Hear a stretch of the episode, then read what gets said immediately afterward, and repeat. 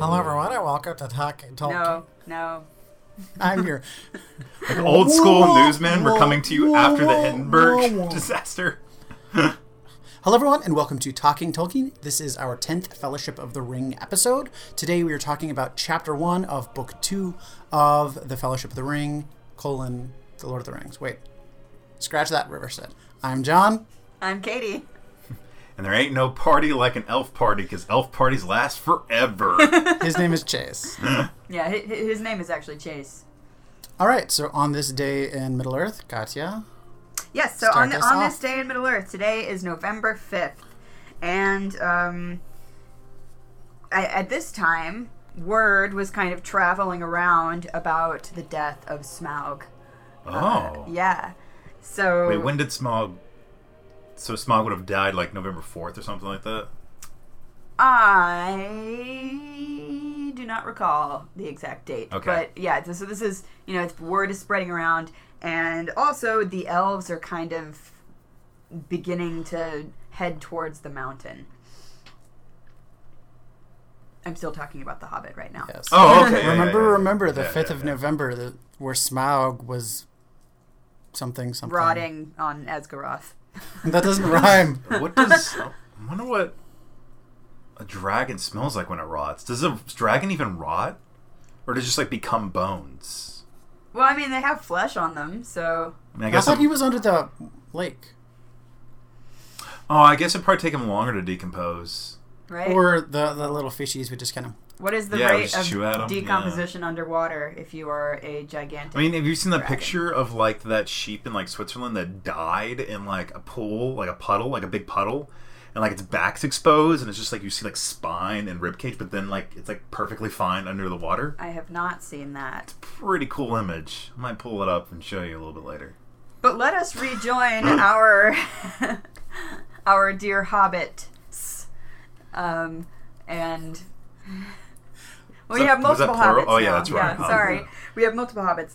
So uh, you know, when last we left off, uh, we had finished book one, and Frodo was kind of asserting himself. yeah, Frodo had was ta- basically taking on the Black Riders in a a, a, a word duel, sort of. I was going to say word document. I feel like a word a word duel with those riders would be really one sided. Yeah. I can't remember if we did mention this, but I think we did not. But when he was like kind of cursing the Black Riders, he held his sword out and like Mm-hmm. they kind of snapped his sword in half, just kind of.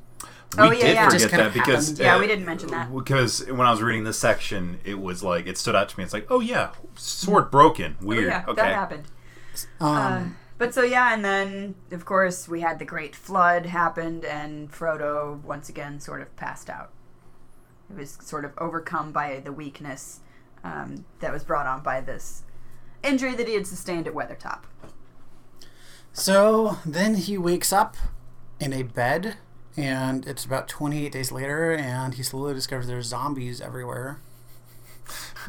He wakes up a couple days later, and Gandalf is, is looking o- over him, and Happy day! because Yes. suddenly Gandalf's, you know, Suddenly Gandalf, so many of them. No, only one. Uh, yeah, happy happy day that Gandalf is is is finally here. I feel like Frodo's a little overly excited that Gandalf's there just because of the fact it's like, oh, good, maybe things won't like suck as much now, right? well, this is yeah, this is the, the the best news that Frodo could possibly wake up to right now. Um, and I, I kind of like this ex- exchange that they have here. Gandalf kind of remarks that Frodo is very lucky to be alive because of all of the absurd things that he has done. yeah, I love that. I, that's that. It's the perfect. You know, Gandalf has this voice. Uh, he's often very lighthearted and kind of joking, especially with the hobbits. You know. well, wh- what makes this better is Frodo's response. We were stupid to do without you. Luckily, we had Strider. I didn't know that men were so smart. That men could oh, be Yeah. that was a great Yeah, bit. wasn't that this was great? great. Yeah, and then uh, also I think Fr- uh, Frodo says, you know, he he's he's only a ranger, right? he says, I, he says, I thought, well, that big people were just big and rather stupid, ki- kind and stupid like Butterbur, or stupid and wicked like Bill Ferny. right? And then Gandalf is like, you don't know much even about them if you think old Barliman is stupid. Yeah. But and that's kind of another moment where we see again how kind of different peoples within Middle Earth relate to each other. And we've seen before that, you know, hobbits tend to hide away from the big people. And, you know, way, way back in, in The Hobbit, the uh, the narrator kind of called the big people sort of like bumbling, you know. Yeah. yeah. So then Gandalf kind of filled him in a little bit on the Saber's wound, and if you recall, a couple ch- couple chapters ago on Weathertop, Aragorn found a blade that, in the description, it said that the tip of the blade was kind of nicked off, Yeah.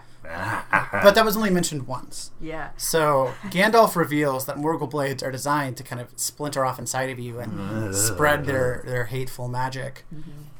that made me feel But- gross. But thankfully, um, Elrond was able to remove it, although it would probably have killed a much larger, sturdier man because hobbits, there's just something about them. And that's the thing, you know. Again, Gandalf remarks that, you know, well, you're, you're lucky that it didn't it didn't touch your heart, and and I think he's meaning more so like the heart of the person, not necessarily his physical heart too, because because again he's remarking on how truly strong hobbits seem to be and resistant to, to, to things that even a great big man would not be able to withstand. It might be might be both. It might be one Well, of those yeah, things where like both. f- like Gandalf like goes this like big like thing about like the metaphor of a person's heart Mm-hmm. and character and how it didn't touch thing and like Frodo's like or it could have literally pierced my heart and I would have died instantly. It's like well that too. I mean well, that too. I mean I feel like it, there's there's this element of like probably because it was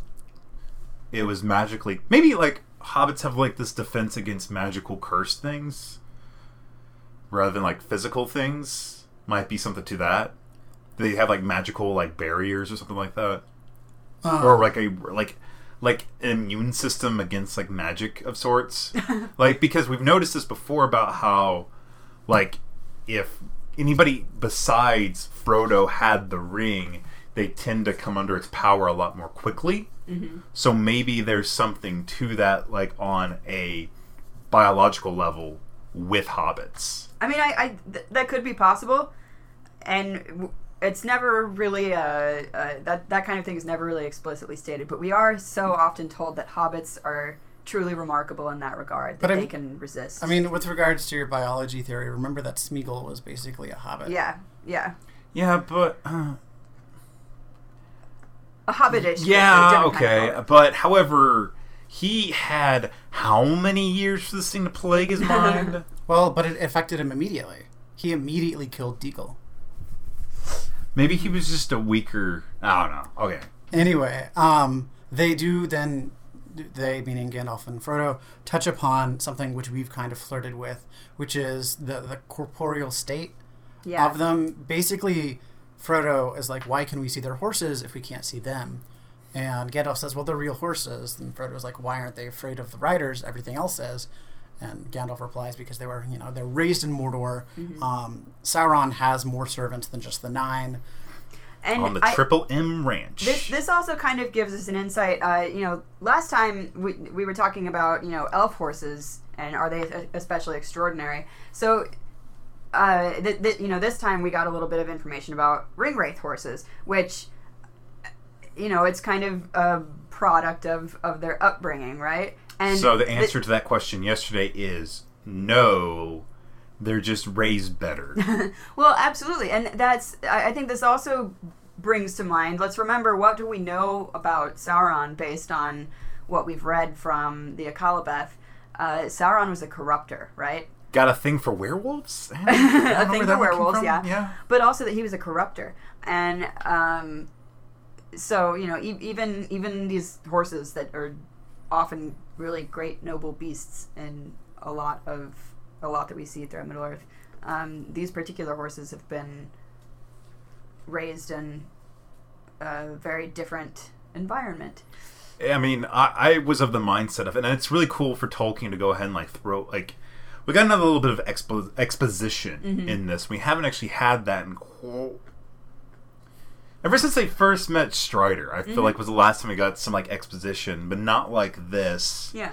Because when because nobody gives exposition quite like Gandalf gives exposition, and because Gandalf kind of gives like a bit more of a like basically gives us the like outline of what happened on the outside of the previous chapter, Yeah. which made the tr- previous chapter just a little bit better to me in many ways, but but doesn't also explain where he's been.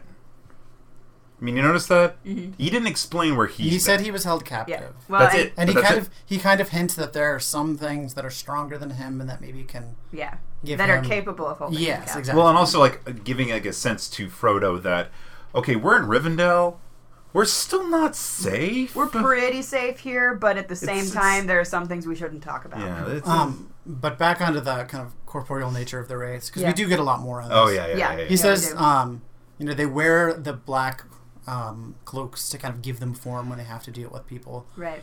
and that elves, particularly elves from the Undying Lands, such as Glorfindel, um, kind of exist in both planes. Mm-hmm. And so Frodo, when he was, you know, falling under and he saw that that shining bright person come to save him, that was Glorfindel, kind of in, in the plane that humans don't typically see. Right. That was like Glorfindel's sort of Valinor self uh, shining through. Oh, right? okay, Be- yeah, yeah, yeah, yeah. Because I got really confused there for one second. Well, the other thing too is that Frodo, basically, the effect that a Morgul knife has on you is to basically make you fade out of this existence, kind of the same way that the wraiths had. But with less power and under their command. Yeah, yeah, under their command, and uh, you know, had had this actually occurred, Frodo would have been would have succumbed to that, and then would have been basically wraith-like, and you know, Dark Lord can find him Yeah, this is and torture him. And Gandalf even makes mention. Uh, well, okay, Gandalf mutters to himself, but since this is third person omniscient, Gandalf effectively makes mention of the fact that Frodo's arm is basically like semi translucent almost. Like there's just something about it that looks a little. Off. Yes. which was super cool to me for the nerdy type person I am. I Yeah. I found that little bit really cool. I mean, I I could read way more into that than it was actually there about that, but yeah. Oh, and we also, I, I think we, It's like like translucent, like muscle, fa- uh, very cool, like ligaments and bones is being Hollow- shown through. This is Ah. a Hollow Man starring Kevin Bacon. we kind of skipped over this, but I, I just for some reason uh, recalled this. So, uh, you know, uh, before earlier, uh, Frodo was kind of talking about Strider, and when he remarked, you know, he's only a ranger. Oh And yeah, yeah, yeah. Gandalf, then we kind of learn a bit more about rangers too, and Gandalf is like only a ranger. Well, let me. T- don't you know the rangers are actually the very last remains of the Numenoreans? So, um, rangers are a big deal. pretty great, and they've helped me a lot. Strider himself too has helped me a lot, and uh, So, also in this exchange, Gandalf says that it's October the 24th. And Frodo's like, What do you mean? By my reckoning, it's only been, you know, October the 21st. Mm-hmm. And, you know, oh, you've been passed out for several days. Sam has never left your side except to sleep or send messages. Mm-hmm. And then, like, Frodo takes a nap and we wakes up, like, kind of send for Sam. And Sam, it's the cutest thing. It says, At that moment, there was a knock on the door and Sam came in. He ran to Frodo and took his left hand awkwardly and shyly. He stroked it gently, then he blushed and turned hastily away. So what Sam was doing was checking for signs of life in the hand. and He was Yeah. excited that Yep. it was warm. Yeah. But that's it's almost like Sam has a crush on Frodo. He's just so adorable. It, It's it is so- very much like that. Uh, and I mean, there's there's like these brief moments, like there, there there's the way that Sam like holds Frodo in in high regard. Yeah. Like it's like it's like uh oh man, what was it? What was that book or movie where somebody wasn't the king, but the person right next to him held him like a king? the story of Jonathan and David in the Bible.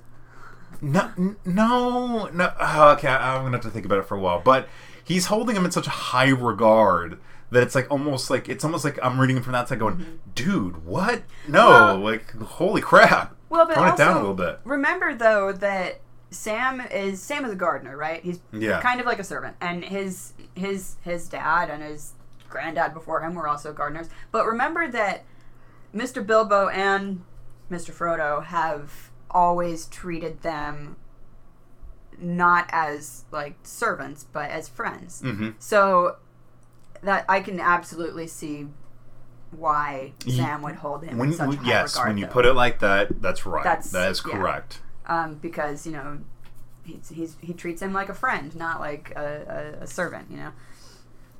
So, but yeah, I, I I know I love that. And so now we get, of course, our happy reunion with our other hobbits too, and we have another great moment with uh, Gandalf and the hobbits because uh, so Frodo and Sam go and find uh, Merry and Pippin, and Pippin, uh, just kind of in his Pippin way, um, greets Frodo and calls him Lord of the Ring. And Gandalf kind of immediately scolds him. He's like, "Hush!" And you know, don't don't use that. That's not no. The Lord of the Ring is a very bad person. Which, of course, Strider did earlier when Frodo said, you know, I, I'm losing so much weight, I'll turn into a wraith. yeah, same Um, thing. Yeah, So people often joke about how Katie and I share like two halves of the same brain, and it's appropriate because without her seeing my book, it is currently open to that section with a flag on that part I- of the text. I, I highlighted that in mine, Yeah. but it's that that's a colorful display right there. But then I, I especially like how Pippin responds to this, though. Pippin kind of said, he says, uh, you know, Gandalf has been saying, or so so Gandalf tells them, you know, don't don't use that word because it's it's, or don't use that phrase that that's actually referencing a very very dark individual, and we're not out of the woods yet. And Pippin responds with, Gandalf has been saying many cheerful things like that. I just Pi Pippin's um, demeanor is one of my favorite things. he has some really just great. it's like he's not even talking about say. that at Gandalf. It's like he's been saying stuff like that entire time. What a dum dum! Like I don't know. so at this point, then it is a giant kind of banquet, mostly in Frodo's honor, Mm-hmm. and it even says that Sam had begged to be allowed to serve Frodo, Mm-hmm. but they're like, "No, you're a guest at this banquet." Yeah. But then they're all, like, the hobbits are off on like a guest table on the side, except, Except for Frodo. Yeah. Except for Frodo. And um, Well, let's face it, Frodo is rather important. Well, and, the- and sitting Some- the- certain people already kind of know that. And I'm curious about like how y'all imagined this because how I imagined it, it was like Hogwarts with like the massive tables and like you know uh, Elrond Like the and head- Glorfindel. at the head and- yeah, Well- or like Well, at the yeah. front. well, but okay, so it's Elrond sitting at the main table, and then Glorfindel to one side, and to the other is Gandalf. And Mm-hmm. Frodo's like, I never realized that Gandalf was such an important figure. And this is uh, one of my favorite parts of this chapter is just the we see through Frodo's eyes. We see uh, we, we we get descriptions of first Elrond and then Glorfindel and Gandalf and then of course also uh, Frodo lays eyes on the Lady of Rivendell who is who we learn is named Arwen of course and we're introduced to Arwen and just as, e- even Gandalf you know before we haven't really seen like I mean, you know, pe- people regard Gandalf with a lot of respect, but this is Yeah. Ga- this is Gandalf in an entirely different light too. And Well, Frodo looks at him and really realizes how kind of wise and regal he is. calls him almost like like an old king. Like Yeah. calls him like kingly in a Yeah. way, in a way, which I never really. My internal image of Gandalf was nothing of the sort. Mm-hmm. So like hearing that was very almost like Gandalf feels like the type of person, and especially in this chapter, compared to others, is a man who wears multiple hats. Yep. And it feels fills multiple roles. He's still the same person, mm-hmm. but kind of bounces around what type of person, like who, how he is regarding people, mm-hmm. in very like how he regards Strider, how he regards the hobbits, and how he regards Elrond, mm-hmm. very differently. Yeah. But we're missing like the best comp- the best person at this dinner. Oh Who is- yeah, he meets a dwarf with a kind of a stately silver beard that's forked, and introduces himself in the proper manner according to dwarven etiquette, and it is none other than the Gloin. The glow and, and of course you know I, I- this is kind of a very nostalgic moment I think uh, especially having you know the the order that we've been reading things having just read The Hobbit uh, you know Gloin bounces up and he says at your service sir and bows very low which Mhm. is you know how all of the dwarves had introduced themselves to Bilbo and it's just great I love it We're having read The Hobbit first. Well, and yeah, having read The Hobbit first really paid off this moment too because not only is this character, what did you all? How did you all say his name again? Glowin Glowing? Mm-hmm. Okay, I was calling glowing when I was reading it, but I feel like that's vulgar. Um, glowing. All right. Mm-hmm. Well, and and getting this, it's like a touch base of like what's going on with Dale, what's going on with the Lonely Mountain, and what's going on with all of those. Um, All of those the rest, dwarves. the rest of the dwarves. The- yeah. the- the- specifically, Bombur. Bombur. What the what? Yes, that is my next flag of the text because it, it says Bombur was now so fat that he could not move himself from his couch to his chair at a table, and it took six young dwarves to lift him. What? You know what? Bombur is living the good life. He. You know, yeah, he he did help he like has take dwarf down. obedience. Yeah. You know, maybe that uh that the river that he he fell in, maybe it like has some effects on his metabolism that never wore off, and he just He was always, I don't know. but specifically, uh, what what weirded me out, and I feel like the way it was handled was in like this like this tone of foreshadowing, and I've been talking a lot about foreshadowing because we've been reading the the Gunslinger and the King, Crimson King cast, mm-hmm. and reading it again, realizing how much damn foreshadowing is in that. so I'm starting to feel like I'm getting good at picking up foreshadowing. But some hardcore foreshadowing is happening with how with Balin and how Balin has gone off on a journey and has not been seen in a while. That's an interesting observation. And that was a weird moment. Like that is something that was like I, I kind of got that vibe of like, are we about to meet Balin on this trip too? I don't know. That's an Like, interesting observation, sir. Also- and I will be very interested to see what you think of the conclusion of that Yeah. observation. al- also revealed um, Ori and Oin are missing. Oh Right. yeah, Yeah. Uh, and you know the the rest of the ten who had kind of survived uh, are still living with Dain, who is still king under the mountain, Now having Um, passed his 250th year. right? So Dain, yeah, Dain is a stately old fellow, Yeah. right? Um, And and Gloin says that we haven't really reached the skill level of our forefathers when it comes to craft, and I don't know if we ever actually will. But when it mm-hmm. comes to like the state of our minds and the things that we've built, we've far surpassed them. You should see the mountain, you know. Yeah, yeah, and, and of course, you know, Frodo is Frodo is kind of drinking all this up. He's loving hearing news, but at the same time, he in the back of his mind, he's and, and he even says like, "I would rather see Bilbo again than see anywhere." Honestly, Well, he's getting a sequel to those stories he heard as a kid. yeah. Um, but yeah, so this this is I, I also so I'm I'm also imagining the whole time, you know, as we've seen previously in the Silmarillion and in the Hobbit and earlier in Fellowship, uh, elves really know how to throw a feast. yeah, So because even those hobbits are getting damn tired through this whole thing. Well, and that's the thing about it. So elves, when when elves throw a feast, that you know, there, there's there's something worth celebrating, right? And they have this great, uh, you know, a, a huge of assortment of like the finest foods that even hobbits find to be extraordinary. But But then even better is there's like cause for merriment after, and they like to sing songs and tell old stories. but bizarrely, somebody is missing from this feast. Right. And that is Strider. And it says Frodo wondered whether he was ill, if people were ever ill in Rivendell, and had been unable to come to the feast. So after after dinner's over, they they are led to a a large hall with a fire burning, conveniently called the fire hall, where there's always a fire burning, and typically uh, it's kind of a quiet place for introspection. But on nights like this, it is the basically the ballroom. How'd y'all like imagine that room? I'm very curious about this one. I imagined it like the Hall of the Singers in Neuschwanstein. I I just imagine it as uh, just kind of a very tranquil meditation hall, and Okay. like they said, you know, there's always um, there's always a fire going there, but it's you know, and it's it's described as a place where people go for peace, so that they can basically sit and think.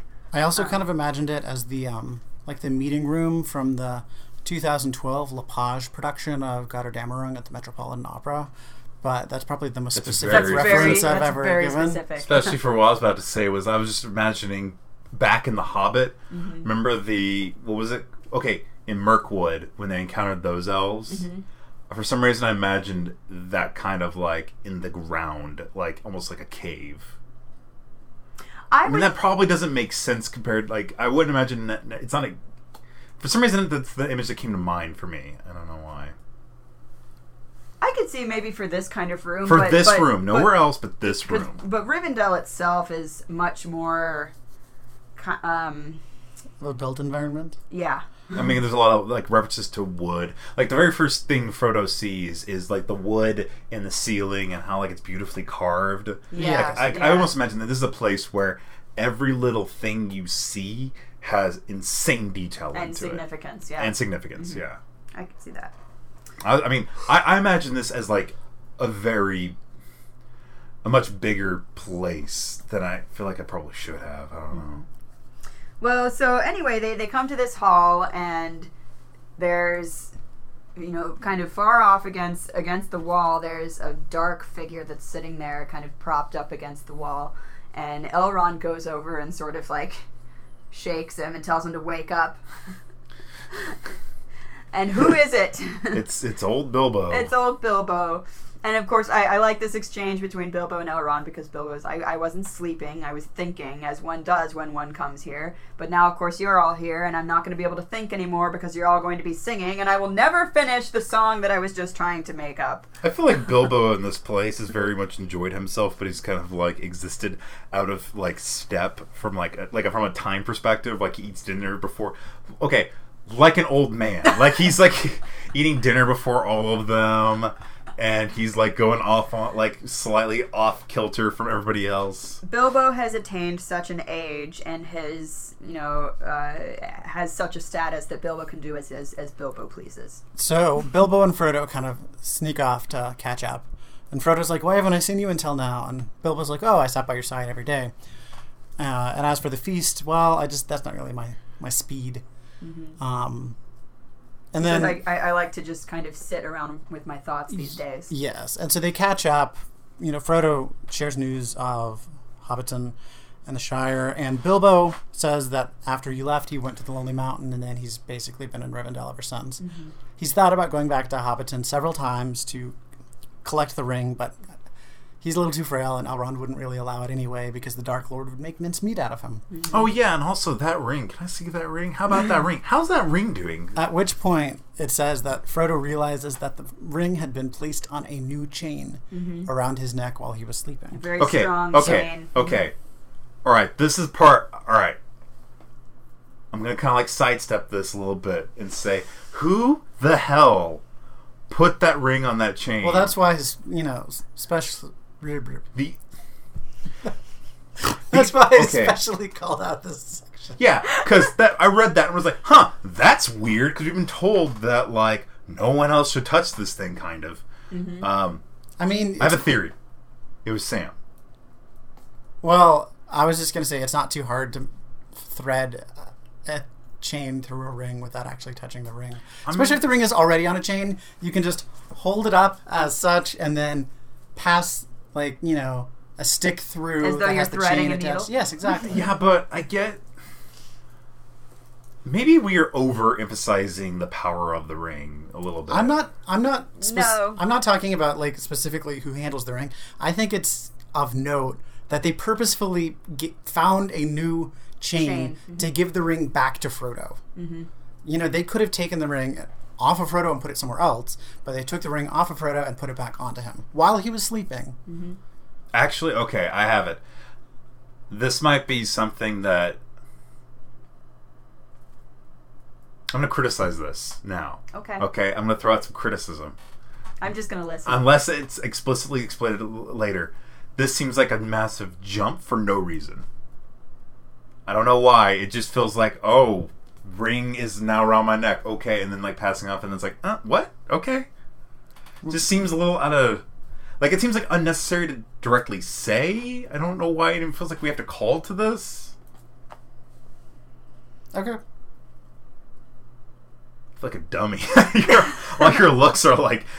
Well, what is of more importance right now is that Bilbo has asked to see the ring again, and even you know no, no, no. Yeah, yeah, yeah. yeah, yeah. to, to hold it right. Yeah. And Frodo kind of you know he he reaches for it, but then he sort of hesitates again, and kind of doesn't want to hand it over, and so for good reason because next what happens is kind of so Frodo almost describes it as like a, a f- sort of like a film Oh, or like weird. a fog that he sees, uh, and now he, he feels that he's no longer looking at Bilbo. He's looking at some kind of strange withered creature that uh, looks absolutely terrifying. and uh, Bilbo becomes this Well, he wants to strike out at it. Right, right.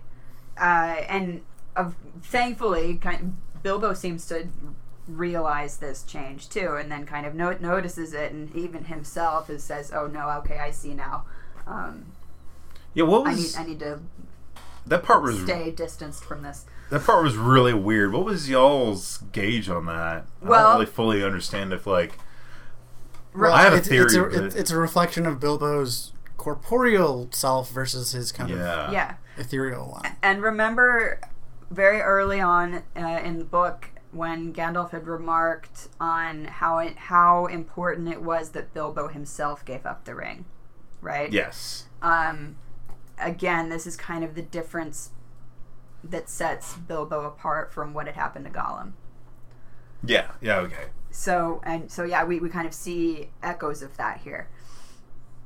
Uh, but again, thankfully, Bilbo resists, and uh, so now finally, uh, that uh, Bilbo has been every now and then kind of mentioning, uh, "Where is that Dunedain? Where is that Dunedain? I, I I don't know where he is. what I is your him." is that something you put on your head what is that And so now, what what happens? But at this moment, actually, there was uh, we're descri- uh, we're told a man clad in dark green cloth arrives, and he kind of was um, standing just a few steps back, and then popped out of a hole in the ground and said ah I'm here no.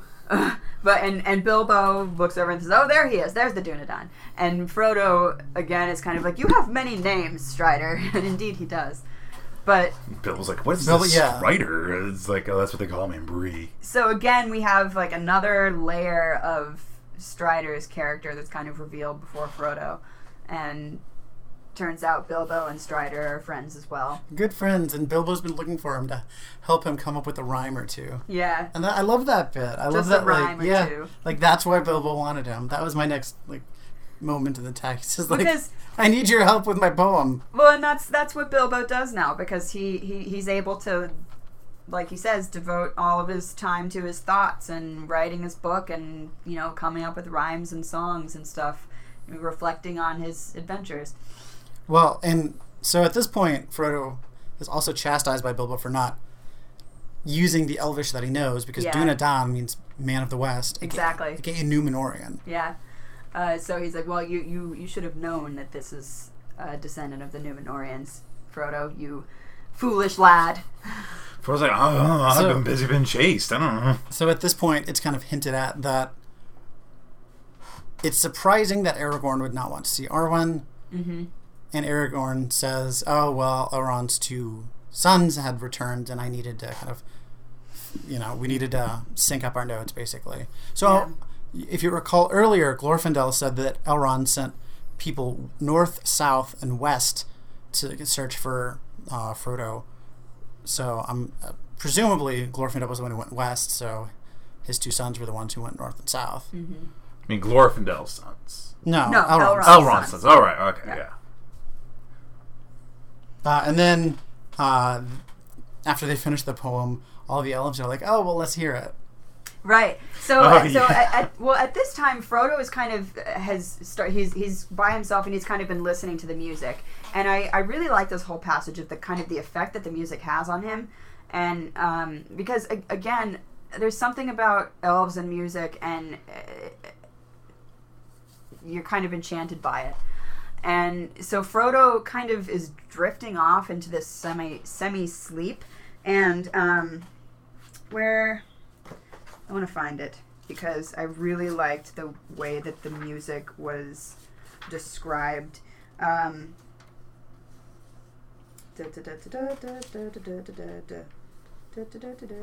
so uh, Frodo is kind of listening to the music, and he said it says um, the uh, so he's listening to music, and we're kind of told that it, it's an enchantment, and it says then the enchantment became more and more dreamlike until he felt that an endless river of swelling gold and silver was flowing over him. Too multitudinous for its pattern to be comprehended. It became part of the throbbing air around him, and it drenched and drowned him. Swiftly he sank under its shining weight into a deep realm of sleep. Um, that's Wow. just great. Wow. That's great. Have you? But, but I mean, you know, I, I feel like we know this feeling though. If you like, if have you ever been in like a great uh, an opera hall or a concert hall or anything and just feel completely drowned by the music? No, I was in a bar in St. Louis, and the band that was playing managed to get everybody to be super quiet and almost like we were in church or something like that. Like very And reverent. It was yes, oh my god, yes. It was a post rock band, and they only toured. In the, this was the first time they've ever and only time they've ever toured in the U.S. And it was in one city on one night, and we managed to catch it, and it was like this like everybody was like swaying Mm-hmm. and nobody clapped. It was just like this like weird like everybody was like best like like it was like that. It Yeah. was like that, and it was weird. And like the guy told weird stories about seeing like like nuclear explosions out in this. We may have been accidentally been part of a cult. We don't know, but it was great. But it was like this, where it was like this like. Yeah, I didn't know if I was asleep or I was awake. Right, you're kind of in almost like a trance-like state, Yeah. and that's kind of so. Frodo is sort of in this half sleep, and then he hears a voice, and actually, this turns out to be Bilbo's voice, and Bilbo is singing this song that he had. This was his little song that he had been coming up with that he needed Strider's help with, and so this is this song is about Earendil, who, if you remember from the Silmarillion, Actually, I Um, did. yeah, you, yeah, you remember this story. Um, you know, uh, was searching for Valinor in vain, and uh, his wife Elwing flew to him and put the Silmaril on his crown, and uh, finally Earendil finds Valinor, and uh, he stays there for a while, and then he, his has a new ship that's built, and then he's actually sort of made into a star. Goes off into space. Remember that part? Um, so that, yeah, that- that's where we found out that where one of the Silmarillions will probably never be Silmarils. found. one of the Silmarils. Sorry, God, I always do that. one of the Silmarils is off and will never be found again because it's Mhm. in space and one's under the sea and one's under a mountain. So after the poem ends, uh, an elf said, "Now we have to hear it again." And Bilbo is really flattered uh, because his his verses aren't good enough, you know, for elves to hear twice. Like usually they humor him, so he can't believe that they would actually like it. And Bilbo's kind of like, you know, my words pale in comparison to what And then he elves can says, come up with, right? "You can't tell which parts are mine and which parts are Aragorn's."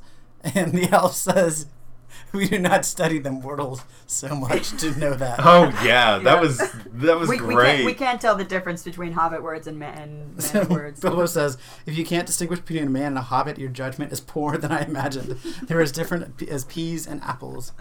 Maybe, says Lindir, to sheep, other sheep no doubt appear different, or to shepherds, but mortals have not been our study. We have other business. I really like exchanges between Bilbo and elves because there's this mutual.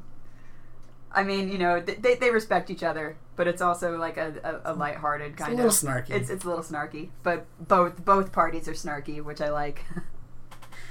um. So yeah, uh, which uh, actually we're, we're told B- Bilbo, kind of in an aside to Frodo, says, "Well, actually, all the I song never was mine. know. Uh, Strider just told me to put in a bit about a green jewel."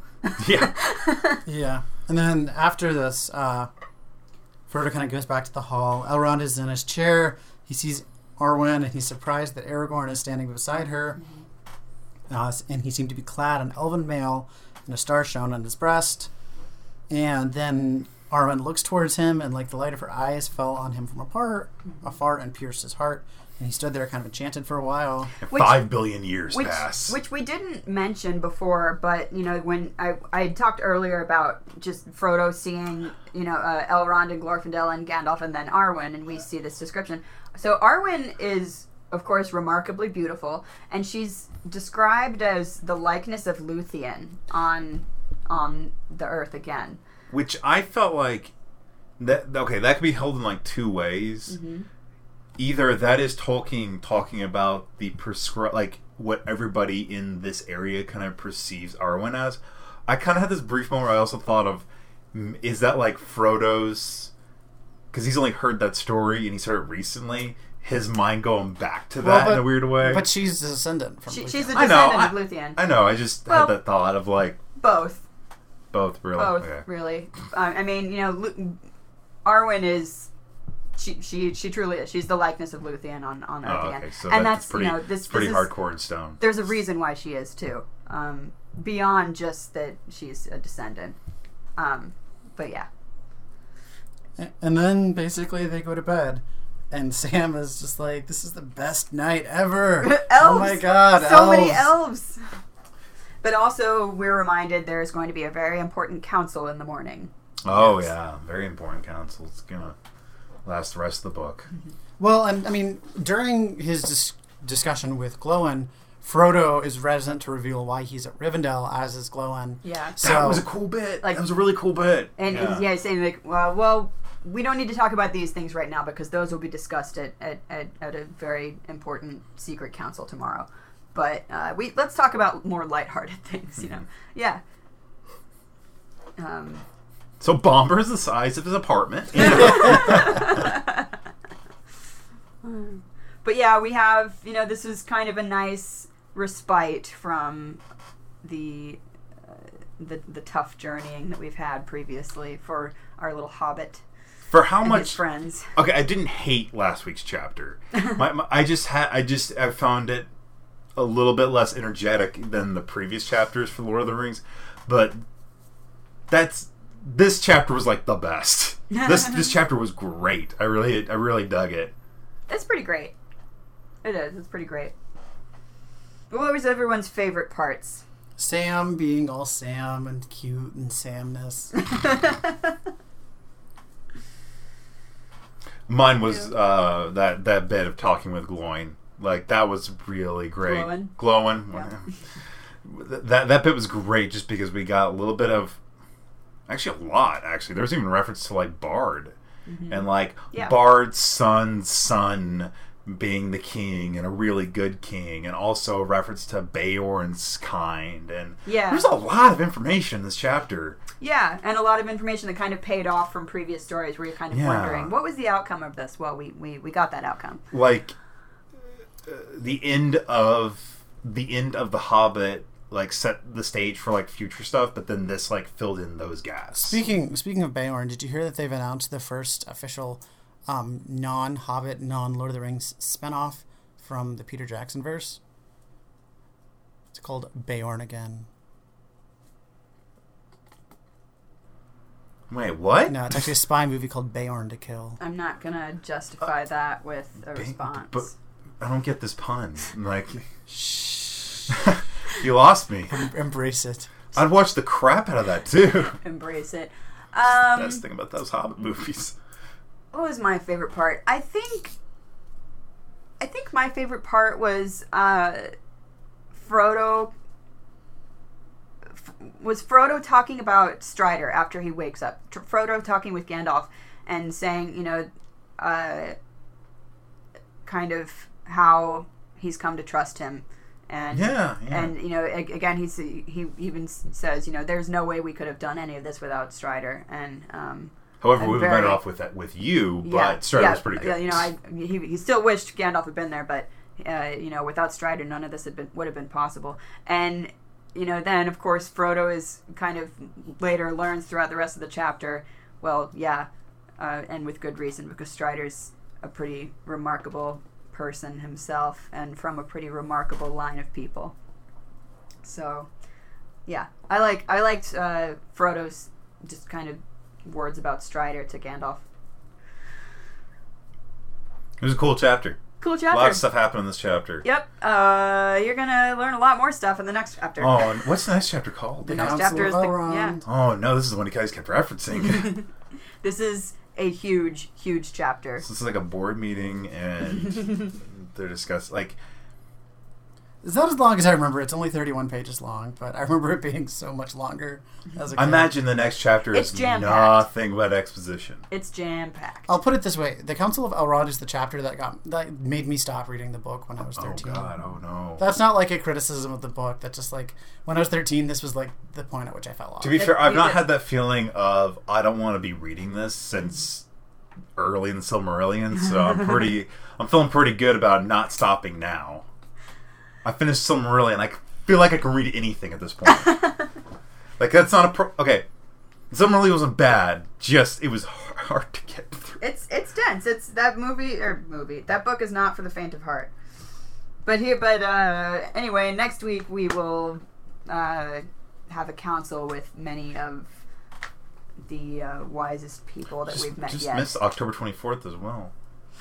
I got weirded out. I was like, whoa! It was one of those Yeah. moments where, you know, like two, all, we have almost synced up with two, two things happened in this chapter that ha- like one they said that they said a date that was really close to the date I was currently reading this at, Mm-hmm, and then two they said the name of the book, Yep. Lord of the Rings. that I, I thought was great. Well, so while it's not October 24th, that did happen to me once, and that was with the movie Miss Congeniality. If you if you recall or have seen the movie, uh, they ask one of the contestants describe your perfect, perfect date, date, and she says April 25th because you only need a Need light, jacket. Yeah. rather than you know like oh he's cute he's charming whatever well i had just this is in 2012 i had just started dating this guy and we joked about watching miss congeniality so he brought his dvd over and we started watching it and they get to that moment we look at each other and we're like wait today is april 25th It's I- the perfect date. and like we didn't we didn't plan that it just happened and it was like what Wait, was that your first time watching that movie? no no no Oh, okay. i saw it in theaters All right. um it's a good movie. yeah. I like I like that movie. I've also noticed that Netflix series tend to do that. Like if they're going to drop a date in the Netflix series, they will do it for the day of or the day after it comes out because they know that's when you're going to be watching it. Because that happened in um in House of Cards. They're like, you know, what is the day, February 13th or something, and it was February Yeah, 13th yeah, it because they came out on Valentine's Day and it was like the sixth episode or something. Like it's kind of spooky when that happens, but at the same time, especially with regards to Netflix, like they plan that crap out. Uh, some movies do that as well. I watched a movie recently that did that, and it weirded me out. Was it 2012, directed by Roland Emmerich? God, 2012. You remember the time we watched that? unwa- that movie's unwatchable. How, how do you mess that up? How do you spend the entire movie saying, "Hey, they built spaceships. They're out in the desert. Spaceships out in the desert, and they're not spaceships." What is what? What are you doing? They should have been cooler than spaceships if you're doing that. God, that movie was dumb. It was directed by Roland Emmerich. And you're mad that it was dumb? I've seen. Okay, that's the dumbest movie. That's like that's like going to IHOP and being mad that your pie was sweet. Wait, I can Wait, put IHOP what Village the- But but pies can sometimes be. Sweet. All right. I meant to say we should. Inn. Uh, Yeah, yeah, yeah. All we right. should. Uh, yeah. They're gonna say like IHOP and expect your like omelet to be you know disappointing. I almost called ocelots to be disappointing, and I told me uh, it's not a good way of taking that. All right. I'm John. I'm Katie, And I'm Chase. And we'll be back next week. What was Aragorn's name that Bilbo was calling him again? The Dunedain. The Dunedain. oh yeah, I'm doing a Dan. Which Well, no, that's just like- it just means man of the west. That's just saying like, oh, there's the Frenchman. yeah. Oh. Hey, Frenchman, come over here. Thank you for listening to Talking Tolkien. You can find us online at talkingtolkien.com and you can send us an email to the professor at talkingtolkien.com. We are also Talking Tolkien on Facebook, Twitter, iTunes, and Stitcher. If you're an iTunes subscriber and you like what you hear, please be sure to give us a rating and review. We also have a Patreon account where you can donate as little as $1 per month to help us grow our podcast and help with expenses such as microphones and server space. Every little bit is appreciated.